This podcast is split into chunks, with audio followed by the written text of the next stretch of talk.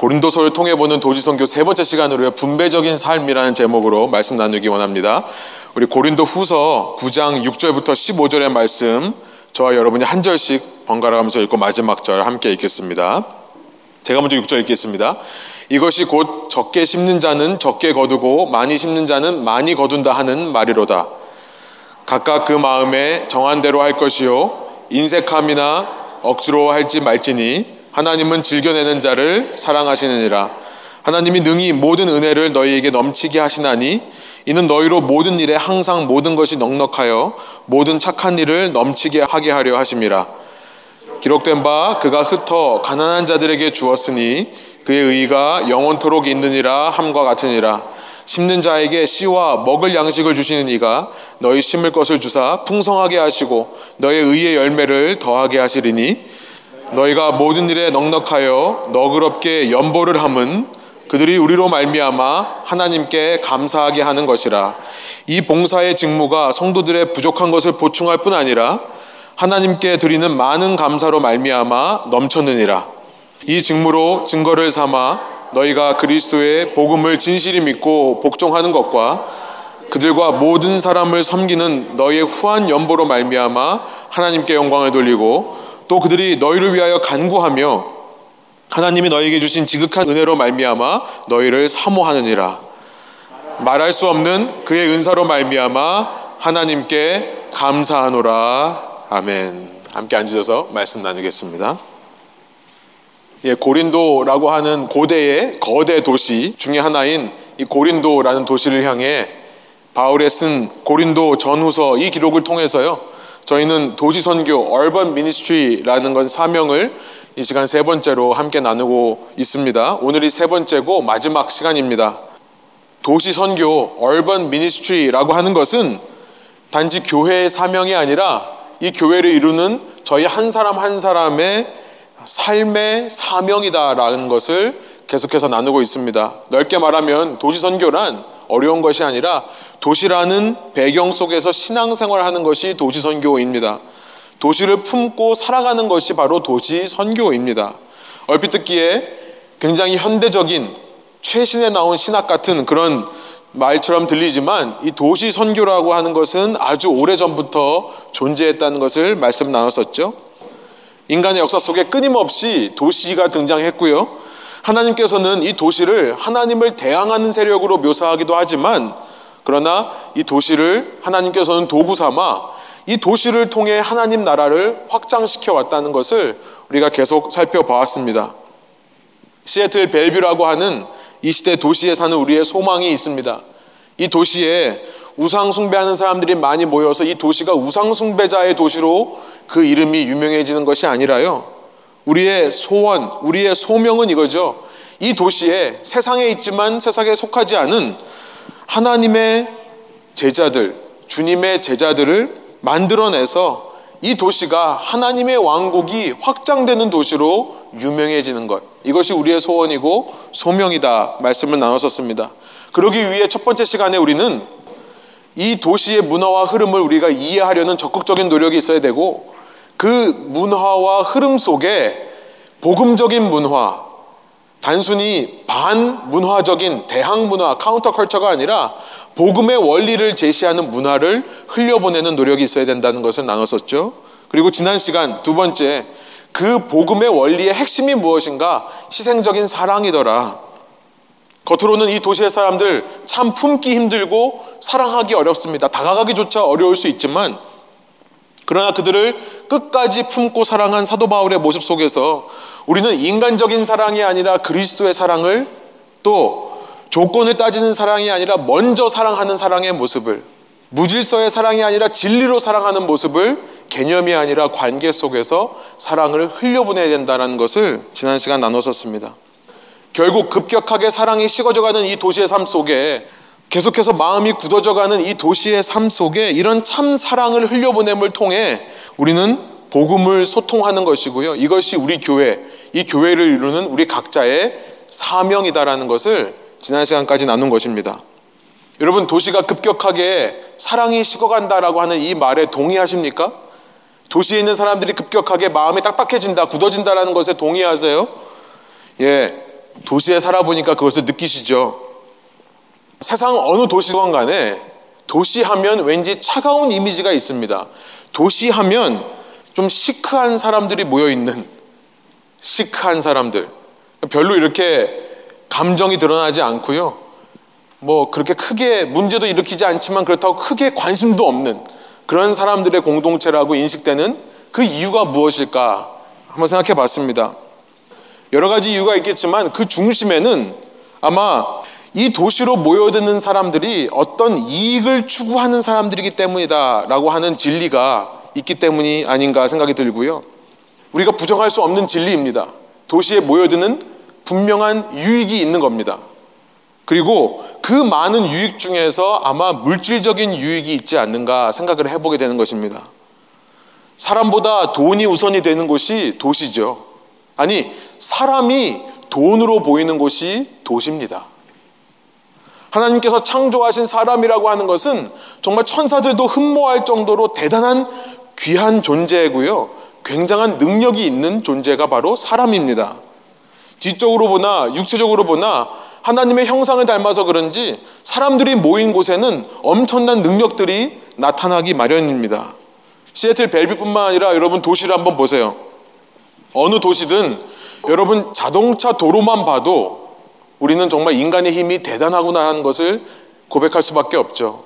이 자리에 오시면서 i5를 타고 오신 분들 혹은 405를 타고 오신 분들 520를 지나오신 분들이 있다면 여러분 한번 생각해 보세요. 이 어마어마한 길을 어떻게 닦았을까요? 도시마다 하늘이 높다 하고 쏟아오른 스카이스크레이퍼들 고층 건물들을 볼 때마다 아 정말 사람의 힘은 대단하구나 라고 고백할 수밖에 없습니다. 누군가는 치밀하게 설계를 했고요. 실수 없이요. 누군가는 땅을 팠고요. 누군가는 콘크리트를 부어 올렸고요. 누군가는 자재를 어서 구해 오고요. 누군가는 망치질을 하고 누군가는 플러밍을 하고 누군가는 전기를 집어넣는 이런 모든 일들. 그런데 여러분 이런 모든 일들이 단지 인정으로 이루어지는 것이 아닙니다. 인정. 사람과 사람 사이의 정으로만 이런 일들이 이루어지지 않아요. 그렇죠? 사람과 사람 사이의 의리, 사람과 사람 사이의 약속만으로 이것이 이루어지지 않습니다. 불가능해요. 서로 사람들이 인정에 이끌려서 이런 일들을 일어났다. 이런 것이 불가능하다는 사실은 어린 아이들, 꼬마들도 알 겁니다. 그 중심에 뭐가 있습니까? 물질이 있는 거예요. 그 중심에 무엇이 있습니까? 쉽게 말하면 돈이 있는 겁니다. 돈이 역사하는 곳이 바로 도시고 돈이 이런 놀라운 일들을 만들어내는 곳이 바로 도시라는 겁니다. 그러니 설계하는 사람도요, 시공하는 사람도 여러 가지 그 속에 뭔가를 채워 넣는 사람들도 가장 먼저 이 일을 하기 전에 이 사람이 나에게 인정이 있는 사람인가를 따지는 게 아니라 돈 얼마 줄 건데요. 돈을 가지고 negotiate 하면서 그 starting point가 생겨나는 거죠. 시작점이 바로 돈으로부터 이 일이 시작된다는 것입니다.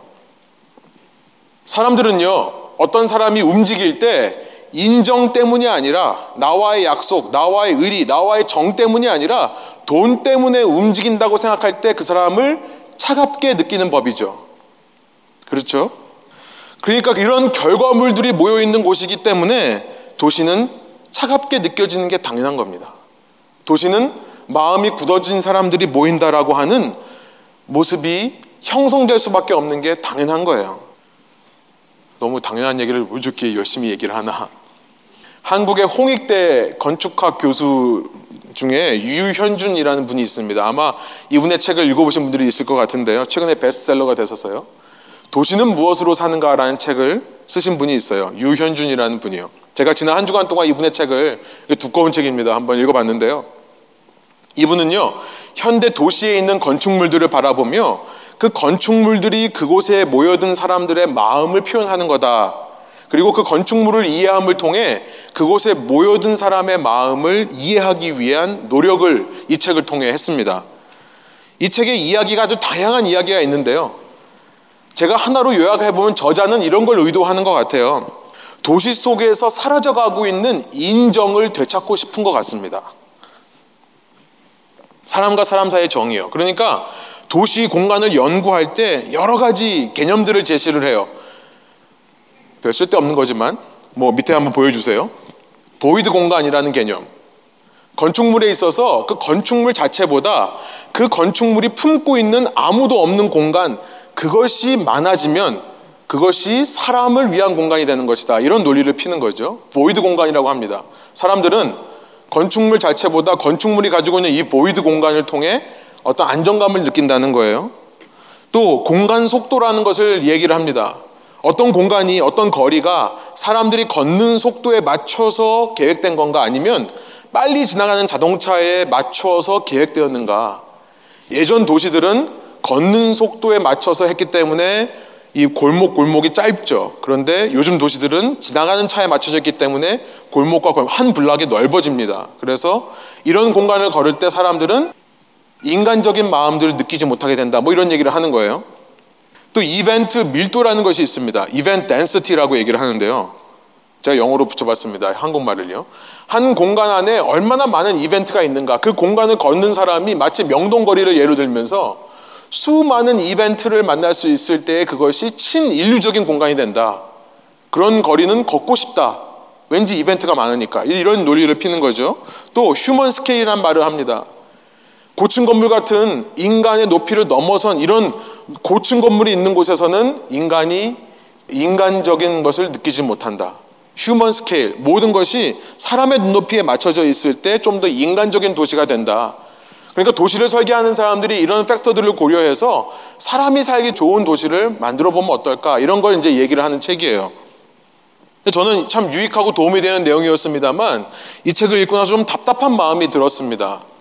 좀 더 근본적인, 좀 더 바럼 라인의 해결책이 없을까 생각이 들기 때문에 그래요. 물론 도시를 계획할 때 최대한 그 속에 있는 사람들을 섬기고 그 사람들이 서로 만나 사랑할 수 있는 공간을 만들어 준다면 그것은 굉장히 바람직한 일이겠죠.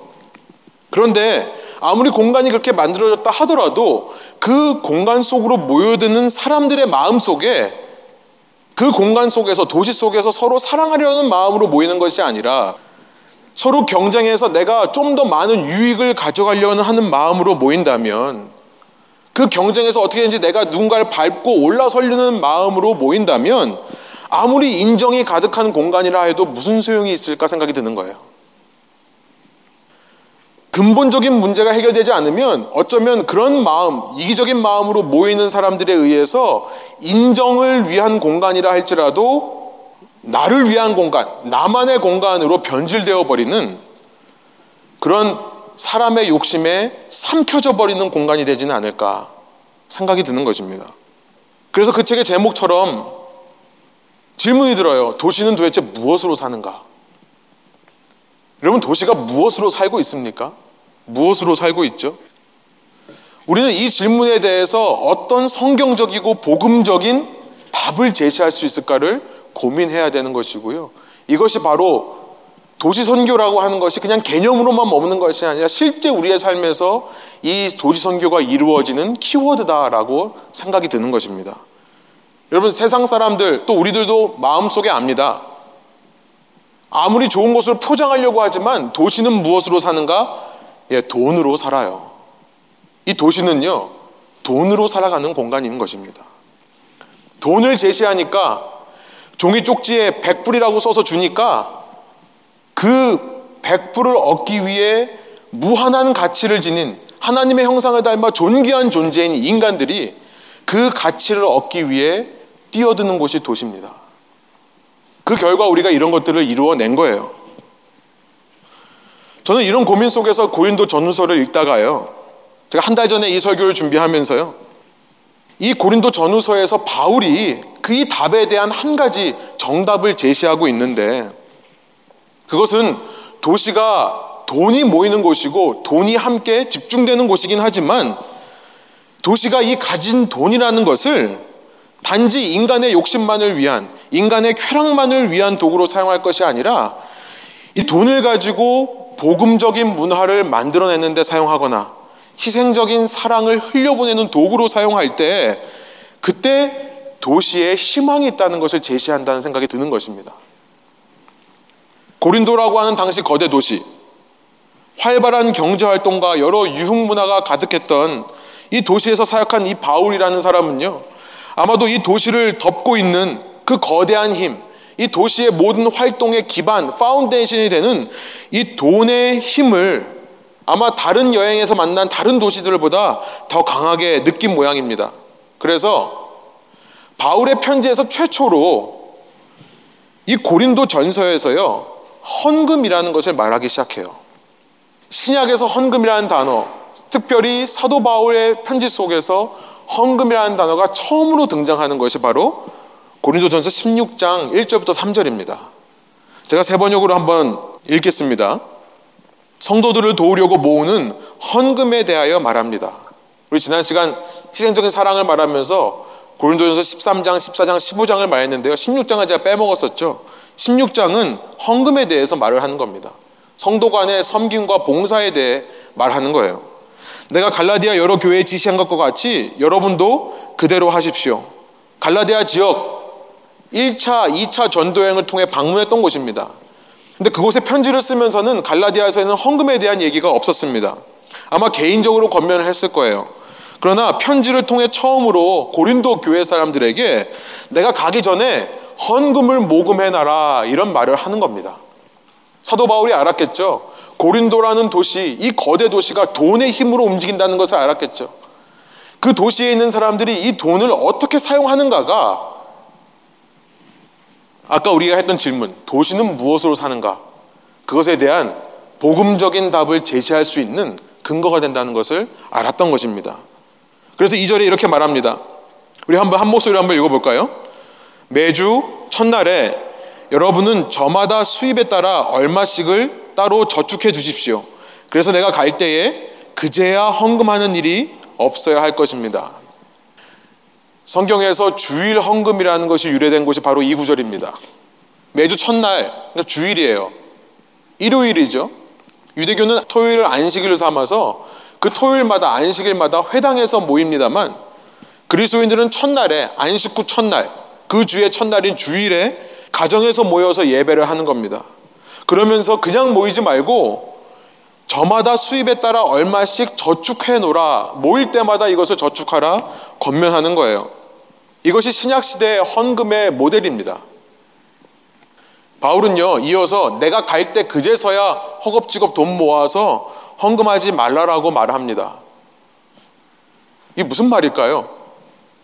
이래야 더 효과적이지 않나요? 모일 때마다 헌금 바구니 돌리고요.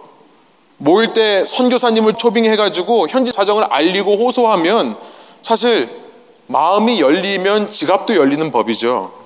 이게 사실 선교 모금에 더 효과적일 수도 있습니다. 많은 교회들이 이런 방법을 택하지만 저는 이 말씀을 묵상하면서 아, 사도 바울의 관심은 도시에 있는 이 사람들로부터 많은 금액을 모금하는 것이 목적이 아니다라는 사실을 깨닫습니다.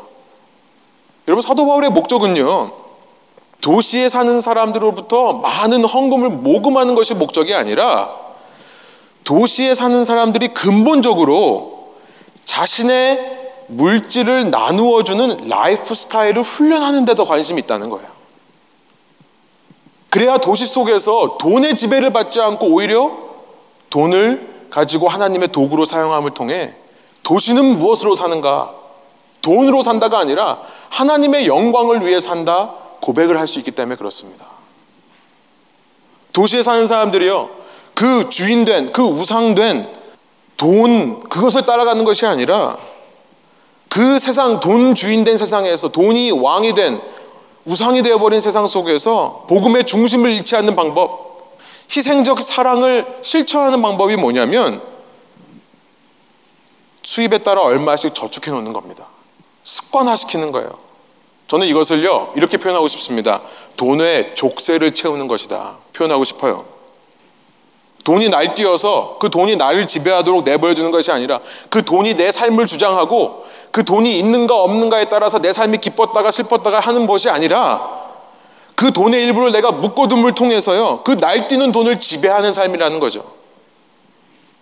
저는 그렇게 이해합니다. 그래서 네, 죄송합니다. 1년에 한 번 있는 헌금 얘기를 하는 시간입니다. 사실은 교회에 갖다 바치는 헌금만을 얘기하는 게 아니라 여러분의 경제 생활을 얘기하는 거예요. 제가 11월 달마다 이 이야기를 하는데요. 1년에 한 번 합니다. 매주 이거 하는 거 아닙니다. 오늘 처음 오신 분들은 오해하지 않으셨으면 좋겠습니다. 저는요, 너무나 중요한 타픽이고요. 교회에서 꼭 가르쳐야 되는 타픽이라 생각이 듭니다. 특별히 다음 세대에게, 특별히 복음적인 삶을 위해, 정말로 사랑을 흘려보내는 일을 하기 위해. 도시의 사람들은요, 제가 늘 말씀드렸습니다만, 수입의 퍼센티지를 정해놓고 헌금으로 사랑을 흘려보내는 훈련을 해야 된다. 오늘도 여러분에게 말씀드리고 싶은 겁니다. 11조라고 하는 구약의 모델, 구약의 율법은요, 더 이상 우리에게 율법이 아니라 좋은 가이드라인이라고 생각하시면 되겠습니다. 10%라고 하는 것. 그러나 사람의 형편에 따라 어떤 사람들은 더 적게 할 수 있고요. 어떤 사람은 더 많이 할 수 있겠지만 중요한 것은 뭐냐면 내 수입의 일부를 퍼센티지로 정해놓으라는 거예요. 묶어놓으라는 겁니다. 여러분 그럴 때 놀라운 것은 뭐냐면 돈을 쓰는 데 있어서 자유로워져요. 묶여있지 않습니다. 그때그때마다 사람들 선동해서 모금하면 더 많이 모일 수 있습니다만 그런 방식으로는, 그런 이벤트적인 방식으로는 도시에 사는 사람들이 근본적으로 바뀌지를 않는다는 것을 사도 바울이 아는 겁니다. 조금씩 퍼센티지로 수입의 일부를 얼마씩 떼어놓는 훈련을 할 때 그때 그 사람의 경제 활동이요. 하나님 보시기에, 사람 보기에도 자유로워지는 것입니다. 우리의 도시의 삶이 돈에 이루어지는 삶이 아니라 복음 중심적인 삶, 사랑 중심적으로 될 수 있는 가능성을 높이기 위해 사도 바울이 지금 이런 얘기를 하는 겁니다. 그러면서 3절에 이렇게 말하죠.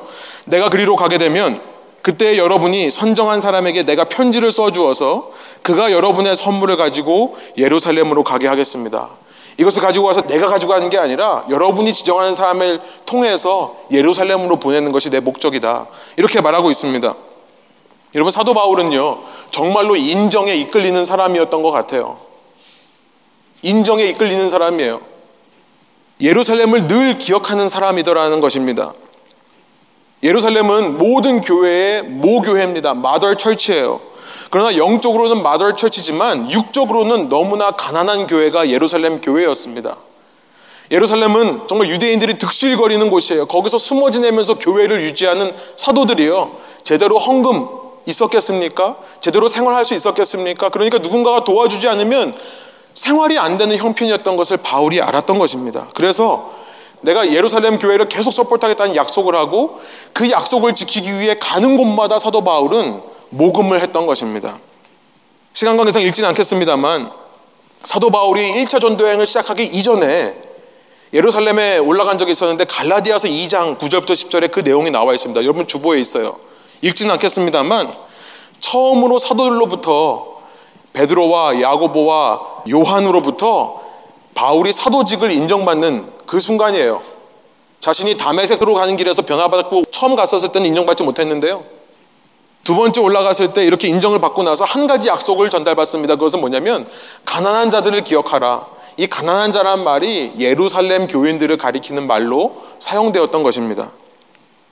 그 인정을 이루기 위해 가는 곳마다 모금했던 사도 바울. 그런데 여러분, 이렇게 사도 바울의 모금 활동이 단지 예루살렘만을 위한 것이었습니까? 아니라는 것을 알게 돼요. 바로 고린도와 같은 도시에 있는 그리스도인들을 섬기기 위해 그들을 살리기 위해 그들이 정말 복음적인 문화를 생산해내고 희생적인 사랑을 실천하기 위해 돕는 방법이었다는 것을 알게 되는 것입니다.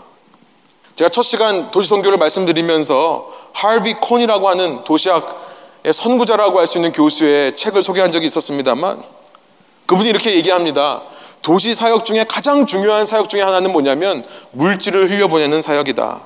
그것이 도시의 약점이기도 하다.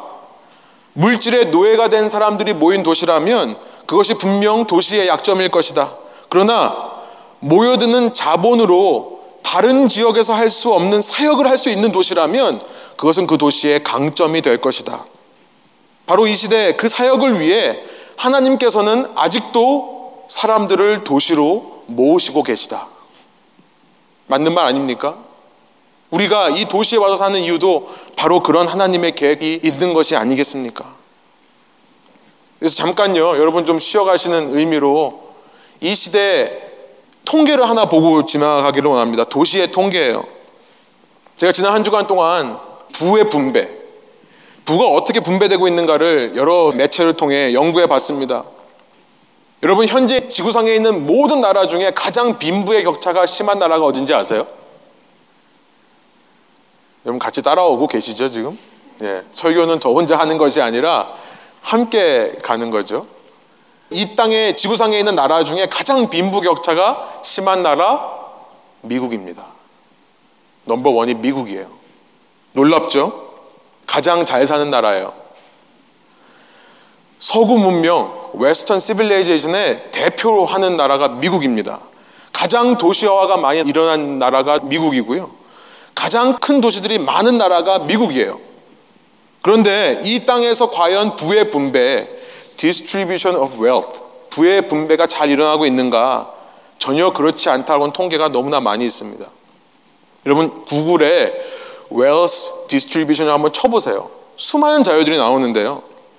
대부분 무슨 얘기를 하냐면 미국에 있는 상위 1%가 미국 전체 소득의 40%에서 45%를 가져간다.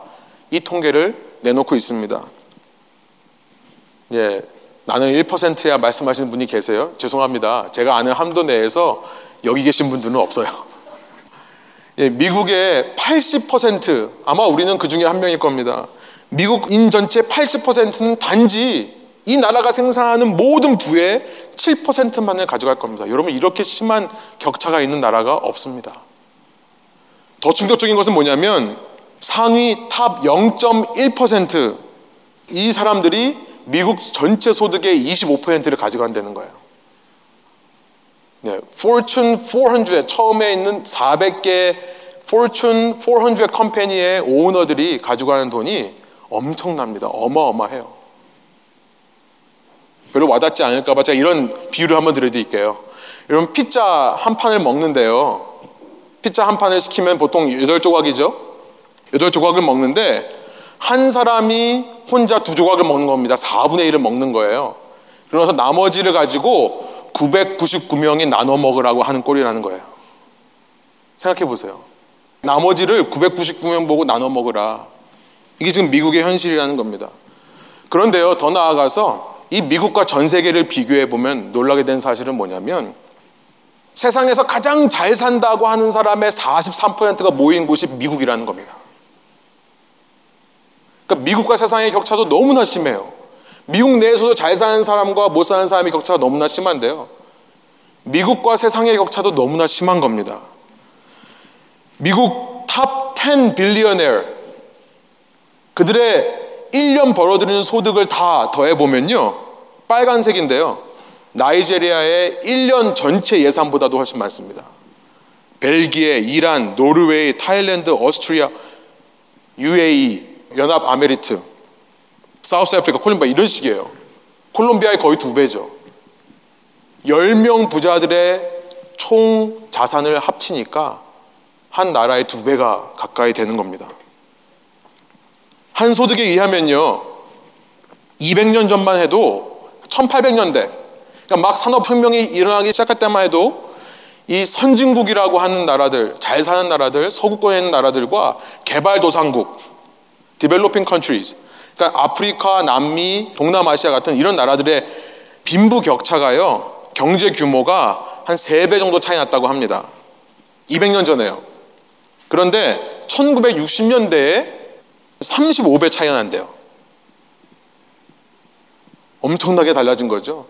오늘날에는 선진국과 개발도상국의 차이가 얼마인가? 약 80배라고 합니다. 80배. 여러분 그러니까 선진국에 있는 기업들이 요즘 뭘 합니까? 모금을 많이 해요. 이들도 알아요.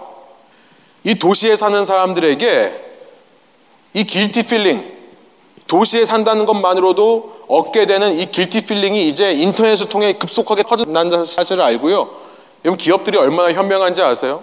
여러분의 우리 product을 살 때마다 몇 퍼센트 우리가 제3세계에 donation 합니다. 여러분이 우리에게 헌금해 주면 우리는 매칭해서 보냅니다. 이런 이야기들 수없이 많이 하죠. 뭐 마이크로소프트, 아마존 이 employee들을 상대로 모금을 하는데요. 몇 달을 해요. 몇 달 동안 계속 donation 해라. 돈 보내자 해서 이런 movement를 일으킵니다. 아마존이라는 곳에서 아마존 스마일이라는 것을 운영합니다. 아세요? 아마존 스마일을 통해서 어떤 물건을 사면 그 물건의 몇 퍼센트가 해외로 제3세계로 넘어가요. 아니면 내가 정하는 non-profit으로 그것이 돌아갑니다. 저희 교회도 거기 명단 중에 하나 있습니다. 근데 어, 그렇게 하라는 것이 아니라 왜 이런 방법을 쓰냐면 그래야 소비를 하는 사람들 마음속에 guilty feeling이 줄어들기 때문에 그래요. 여러분 꼭 필요한 생필품을 사실 때 레분 교회로 하셔도 돼요. 네, 농담입니다. 그런데요. 왜 이렇게 자꾸 격차가 커지는가? 이 기업들이 그렇게 열심히 해서 1년 동안 제3세계에 보내는 돈이 얼마인지를 대강 어, 계산을 해보니까 1년에 130 빌리언 달러라고 합니다. 1년에 130 빌리언 달러예요. 그러니까 꽤 많죠. 1,300억 달러. 그러니까 엄청난 돈을 개발도상국으로 보내는 거예요. 그런데요, 한 단체에서 연구를 했는데 그 선진국 기업들이 개발도상국으로부터 취하는 이익은 한 해에 얼마인가? 매년 세금 혜택, 그러니까 관세 목적으로 개발도상국으로부터 가져오는 돈이 900 billion 달러라고 합니다. 그리고 이자, interest로 받는 돈이 600 billion이라고 그래요. 6천억이에요. 그리고 trade deficit, 이 개발도상국이 무역 거래를 통해 얻게 되는 손해, 그게 500 billion이라고 합니다. 이 숫자를 더해 보니까 선진국에 있는 기업들이 개발도상국으로부터 한 해 가져가는 돈이 2 trillion 달러라는 거예요. 겉으로 보기에는 우리는 제3세계를 돕는다 라는 생각으로 그렇게 홍보를 하면서 꽤 많은 돈을 보내지만 그러나 그에 대한 대가로 무역함을 통해 그렇게 컨트랙을 맺음을 통해 값싼 인건비, 값싼 자원, 사용함을 통해 가져가는 수익이 2 트릴리언 달러라는 거예요.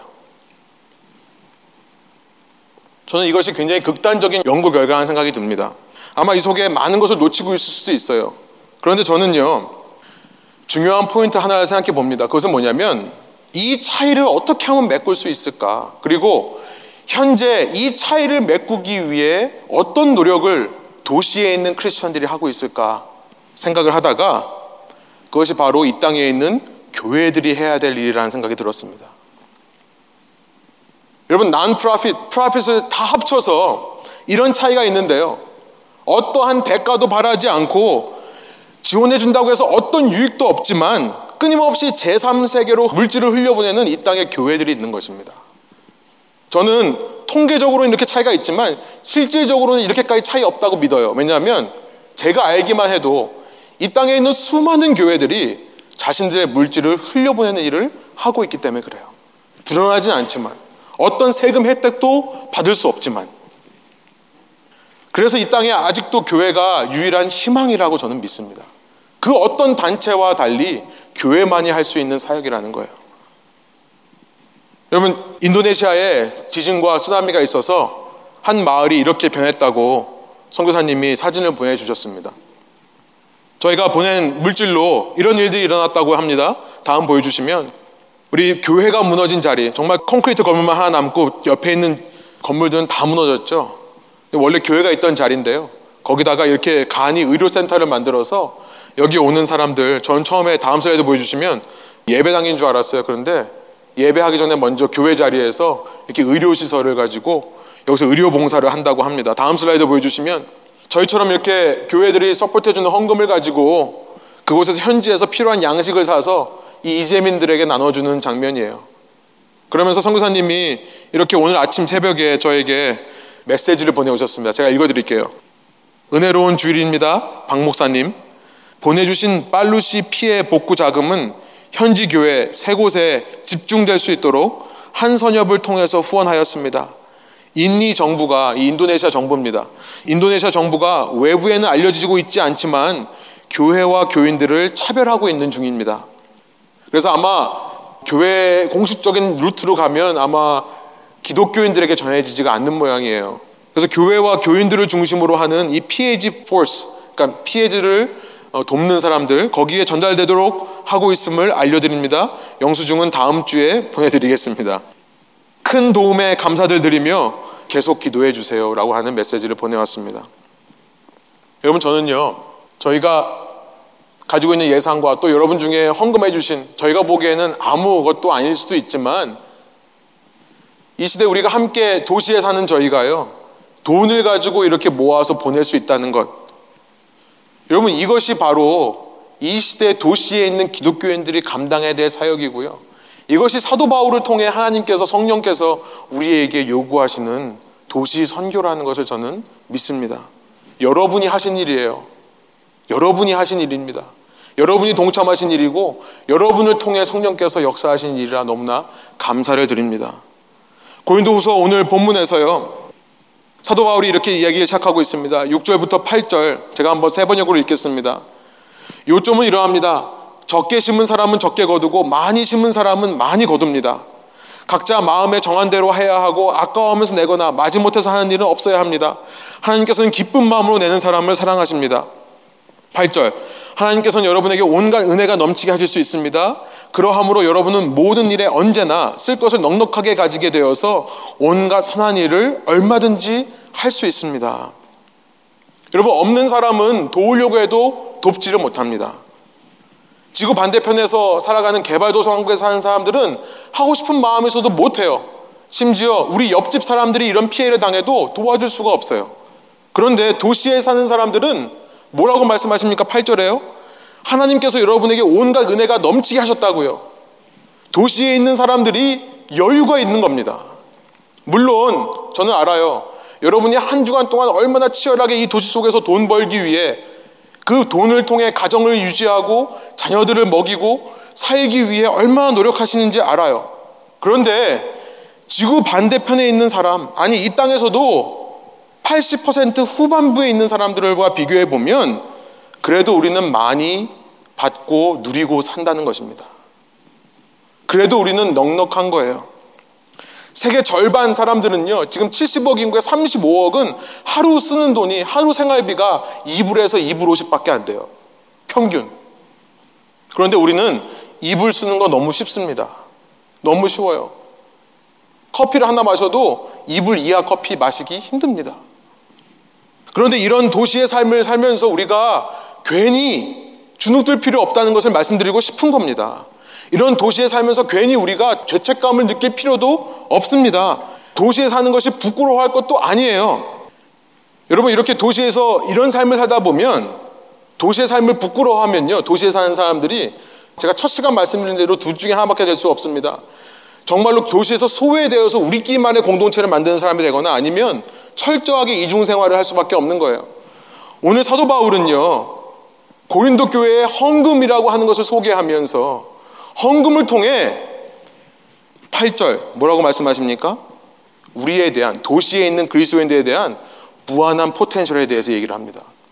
당신들은 온갖 선한 일을 얼마든지 할 수 있습니다. 여러분 우리가 수익의 일부를 여기 좀 말한 대로 7절에 말한 대로 마음에 정한 대로 일부 퍼센티지를 세워서 아까워서 마지 못해서 누가 독촉하니까 누가 와서 마음을 자극하니까 어쩔 수 없이 지갑을 여는 그런 모습이 아니라 우리가 평소에 우리의 수입의 얼마를 이 일을 위해 쌓아놓는 훈련을 하는 사람들이라면 그런 도시에 있는 크리스천들을 통해 하나님께서 온갖 선한 일을 하실 수 있다는 것을 말씀하는 겁니다. 여러분 저는 도시에 사는 여러분의 삶을 축복하고 싶습니다. 이곳에서 이중적인 삶을 살라고 하고 싶지도 않고 고립되어서 소외되어서 살라고 말하고 싶지도 않습니다. 여러분 도시의 중심으로 적극적으로 나아가십시오. 그런데 돈을 지배하는 모습으로 나가자는 겁니다. 돈에게 족쇄를 채우는 모습으로.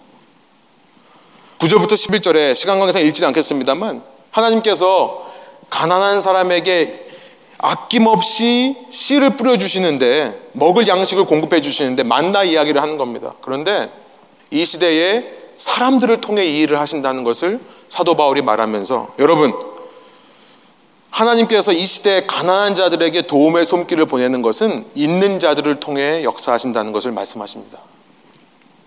그2 트릴리언과 130 빌리언의 갭을 막을 수 있는 일들. 세상 기업들이 하지 못합니다. 아니, 하지 않습니다. 이 땅의 교회들이 드러나진 않지만 수치로 보이진 않지만 감당할 수 있는 일이라는 겁니다. 여러분 이런 일을 할 때 그것이 과연 예루살렘에만 좋은 일이 될까요? 과연 이 어려운 나라들에게만 도움이 될까요? 아니요.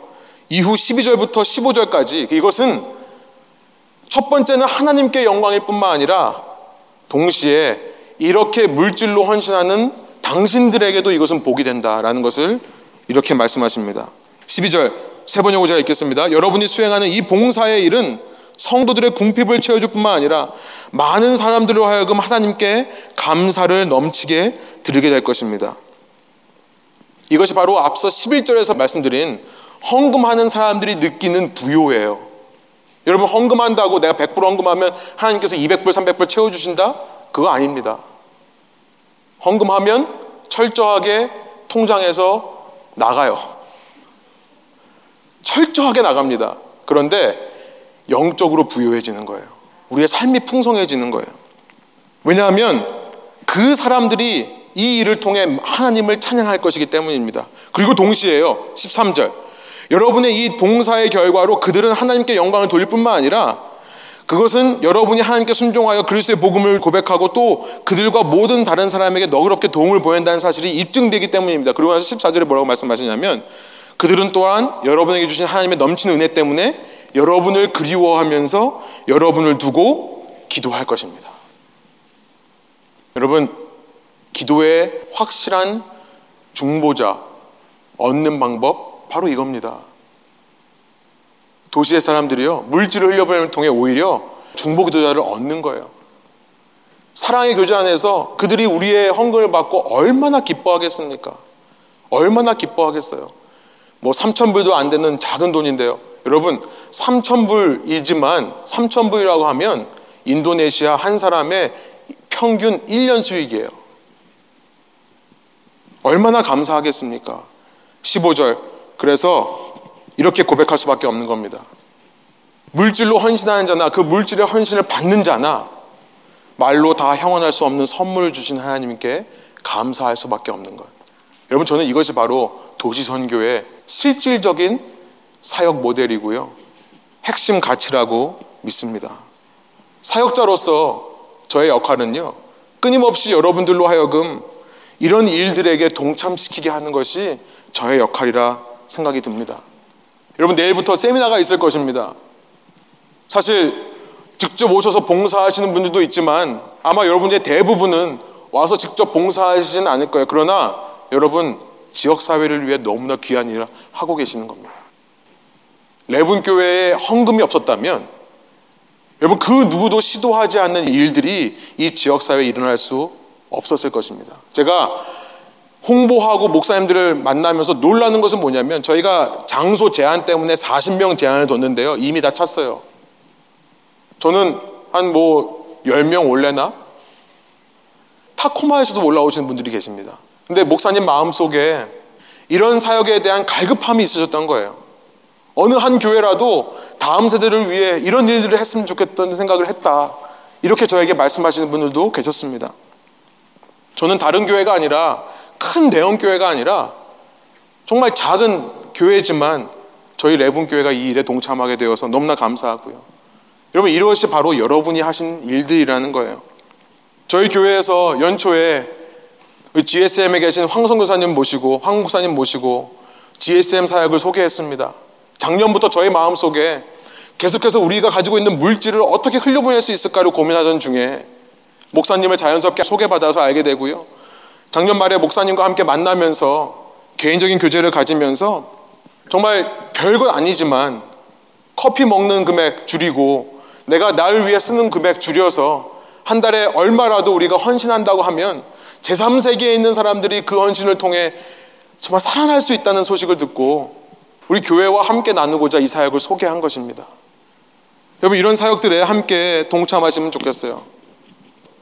이것이 도시 선교의 구체적인 사역 모델이다. 여러분 마지막으로 이렇게 이 말씀을 마무리하면서요. 제가 네 가지 어떻게 우리가 분배하는 삶의 라이프 스타일을 살 수 있는가 네 가지 적용점을 나누고 이 설교를 마치겠습니다. 첫 번째, 우리가 어떻게 이 도시에 살면서 분배적인 삶을 살 수 있는가? 정하라는 겁니다. 쉬워요. 정하라. 퍼센티지를 정하십시오. 목사님이 말하거나 무슨 기회가 될 때 그때 지갑을 여는 게 아니라 여러분 항상 퍼센티지로 준비하고 계세요. 그 퍼센티지 중에 교회에 헌금하는 것도 있을 수 있겠지만 여러분 지역사회와 주위에 있는 사람 특별히 제3세계에 있는 사람들을 위해 쓸 수 있는 돈을 퍼센티지를 미리 정해 놓으십시오. 그러면 자유롭습니다. 자유로워요. 기회가 찾아올 때마다 우리 아까 말씀해 이런 대로 오늘 본문 7절입니다. 보여주세요. 아까워하면서 내는 일 없어집니다. 마지 못해 내는 일, 눈치 봐서 내는 일도 없어져요. 여러분 정말 기쁘게 담대하게 배우자와 상의 안 해도 됩니다. 미리 정해놓은 금액이니까요. 흘려보낼 수 있는 훈련이 되는 것이 바로 퍼센티지를 정하는 겁니다. 여러분 퍼센티지 정해 놓지 않고 그때마다 감동이 있어서 내가 지갑을 연다? 여러분 그냥 동정하는 것 뿐입니다. 그런데 여러분이 퍼센티지를 정해 놓으면 도시 선교에 동참하는 것인 줄 저는 믿습니다. 두 번째, 습관적으로 하라는 거예요. 정기적으로 하는 겁니다. 정기적으로 하고 습관적으로 하라. 고린도전서 16장 2절에 매주 첫날에 따로 저축해 두라는 말씀을 했습니다. 이것은 반복되어져야 되고 정기적으로 우리가 해야 된다는 것을 말씀드리고요. 세 번째, 자원하는 마음으로 해야 된다는 것을 말씀드리고 싶습니다.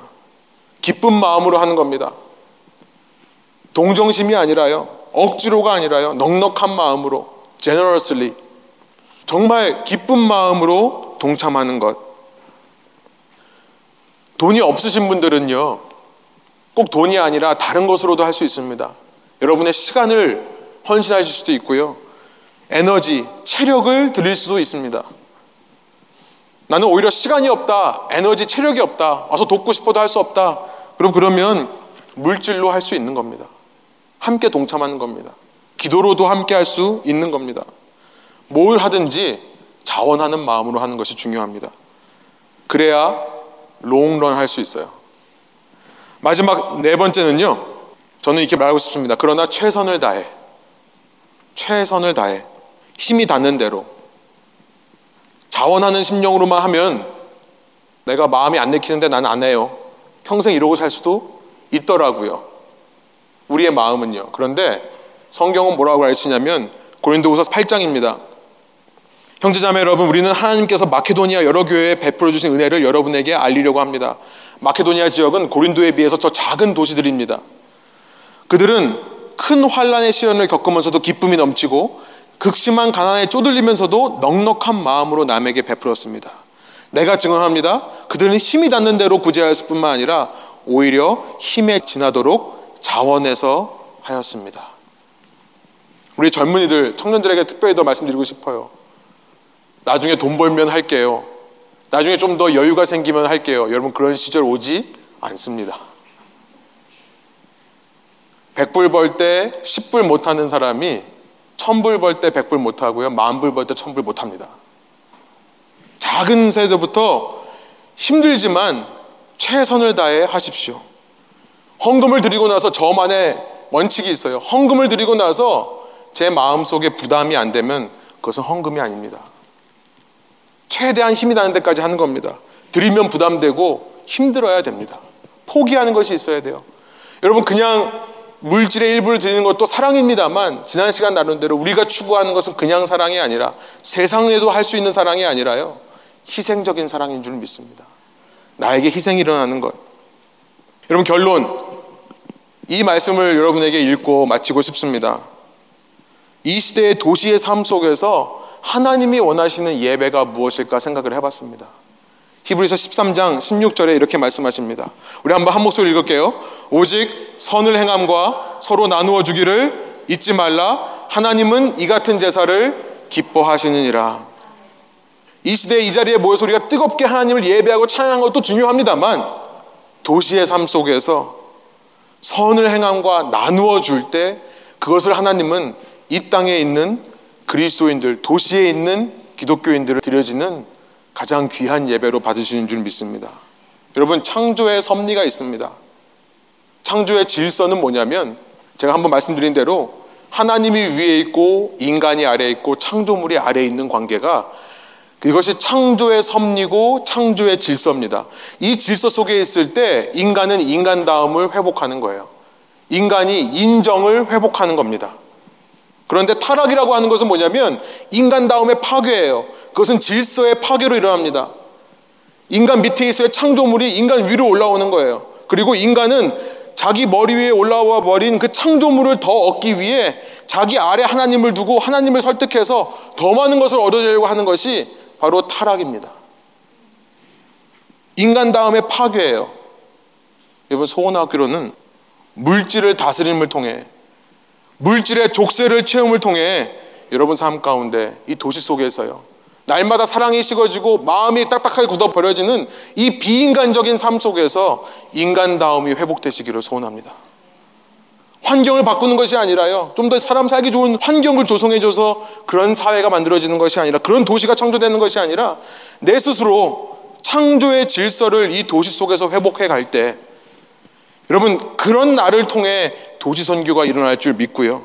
그런 사람들이 모인 공동체를 통해 도시가 하나님을 더 가까이 만나게 될 줄로 믿습니다. 기도하시겠습니다. 하나님 인도하여 주셔서 이 시간 말씀을 통해 우리가 왜 도시에서 살아가고 어떻게 도시의 삶 속에서 주님의 복음과 사랑을 흘려보낼 수 있는지 그 방법에 대해 생각하게 해주시니 감사합니다. 주님, 우리가 이 땅에 살면서 어, 우리가 세상으로부터 등을 지고 혹은 세상으로부터 이중적인 모습으로 살아가는 사람들이 아니라 돈이 중심이 된 도시 속에서 우리가 돈을 추구하고 열심히 어, 살아가지만 그러나 돈이 목적이 아니라 하나님께서 그 물질을 통해 하실 수 있는 일들을 기대하며 그 일들을 소망하며 살아가는 주님의 이 시대에 필요한 선교사 될 수 있도록 인도하여 주옵소서. 저희가 주님부터 받은 이 넉넉한 은혜로 받은 이 넉넉하고 많은 것들을 우리만 누리는 것이 아니라 우리 주위에 소외되고 어려운 자들과 함께 나눌 때에 주님 돈만 흘려가는 것이 아니라 우리의 그들에 대한 사랑과 예수님의 그들에 대한 사랑도 흘러가게 사용하여 주옵소서. 그렇게 우리 교회를 통해 그런 일들을 이루실 주님을 기대하고 감사드리며 예수 그리스도의 이름의 영광을 위하여 기도합니다. 아멘.